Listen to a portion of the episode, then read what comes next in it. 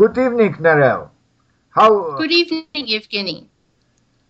Uh, uh, Narelle, I I know that uh, you have recently uh, made a very big journey uh, through the whole Russia, yeah.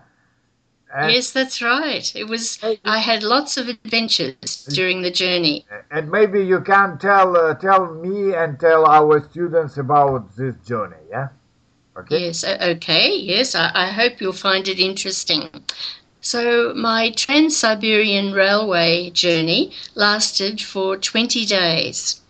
Uh, it started in Moscow, where I must tell you that in Moscow I visited Kuklachov's Cat Theatre. Uh, as you know, it's the famous theatre for children, and I'd always wanted to have a look at it, and I succeeded in doing it before I caught the train.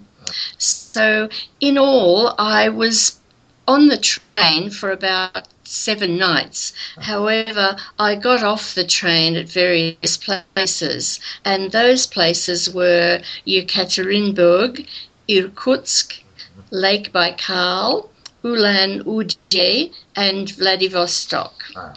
Uh, I usually stayed in private homes when, when I got off the train at these places, as I'd arranged this tour with a tourist company in Canberra. Uh-huh. And the arrangement was that a tour guide would meet the train at these stations and would always also arrange excursions in the towns where I stayed. Uh-huh. So in Ekaterinburg, I received a certificate because I went with a guide to the border between Europe and Asia. and we drank champagne there. It was quite a celebration. We also visited the place where the Tsar and his family were killed. Was really interesting. They have a monastery devoted to his whole family. Then in Irkutsk, I travelled with a guide to an island called Olkhon, which is in Lake Baikal, a spiritual island where the Buryat people live. And the population of the island is only 2,000. And you'll be interested to know that 10 years ago there was no electricity on the island.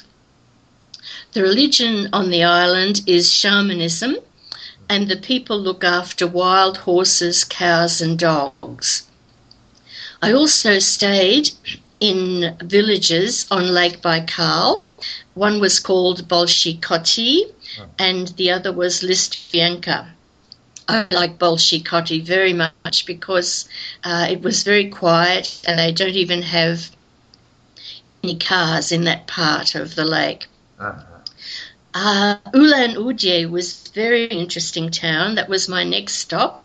And uh, I found out from the guide that 30% of the population are Buryat people, 60% are Russian people, and uh, the remaining 10% are various nationalities. Uh, the lady I stayed with there was a Buryat lady, and she prepared Buryat food for me one evening. Ah. And uh, Ulan Ude is the Buddhist center of Russia. Yeah. Uh, then I traveled three days and three nights on the train and reached Vladivostok.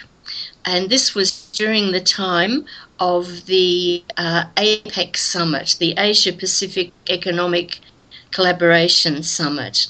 And uh, the whole of Vladivostok was getting ready for this summit. And uh, actually, one day while I was there, there was a typhoon which had blown in from uh-huh. uh, Japan, I think. Uh-huh. And for one day, uh, the, we were told not to walk outside. And the lady I stayed with there was very kind. Uh-huh. Uh, I had I was only supposed to receive breakfast from her, but she gave me three ma- meals during the stay. She was very kind. Yeah. And it was interesting that the TV uh, didn't work because of the typhoon. Ah, And so we had to stay in and read all day. yeah. So, uh, uh, as Vladivostok had prepared in a huge way for the summit, they had built two new bridges, a new airport, uh, and new buildings where the summit was conducted. And it was interesting for me because the son of the lady where I stayed was actually working as a translator at the summit. Uh, he spoke Russian and he spoke English as well. So I met many interesting and kind people on my journey across Russia. I think uh, the fact that I spoke Ru- Russian really helped my traveling, made it much easier, and the people were very kind to me. However, one of my traveling companions on the train to Vladivostok was an interesting one. Uh, he uh, he was a Russian man of about sixty five. He drank beer from breakfast to bedtime. Uh, however, I, I was a little nervous, but I felt that he was very kind and a good man. Uh, he told me he was an engineer and he was travelling on the train for his work because he didn't like travelling by plane. Ah, Uh, and I noticed that he carried a lot of money, but he didn't seem to worry that I would steal it.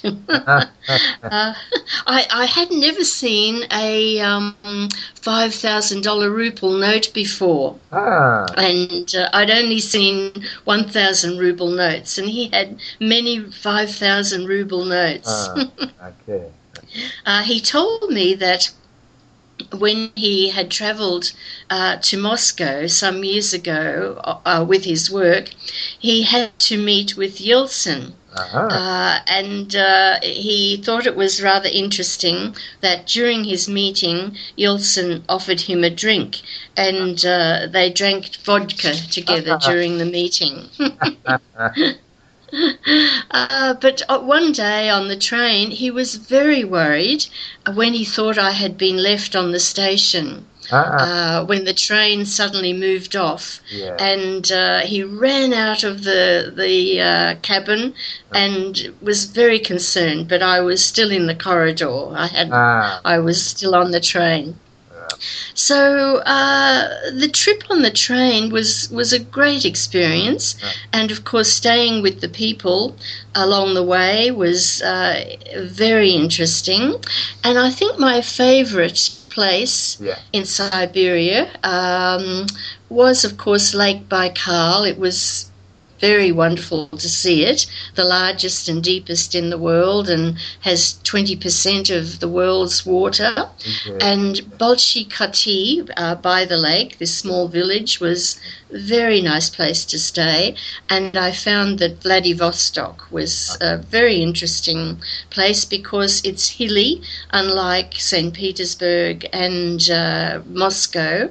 Uh, and of course, it's on, on the harbour there. Ah, So the trip on the train was so good that next year I think I will have another adventure by train yeah. and perhaps travel through Kazakhstan, Uzbekistan, and Turkmenistan Oh, very, because I, I, I can't stop these adventures now. uh-huh. very well, very well. uh Good luck with uh, this uh, with a new journey too. Yeah. Thank you very much. I'll, I'll be able to tell you this time next year what, what it was like in those areas. Yes, of course, of course. Thank you, thank you very very much for your very very very interesting story. Yeah. Thank you. You're very welcome, Evgeny. Till uh, till the next time. Okay, bye bye. Till the Bye-bye. next time.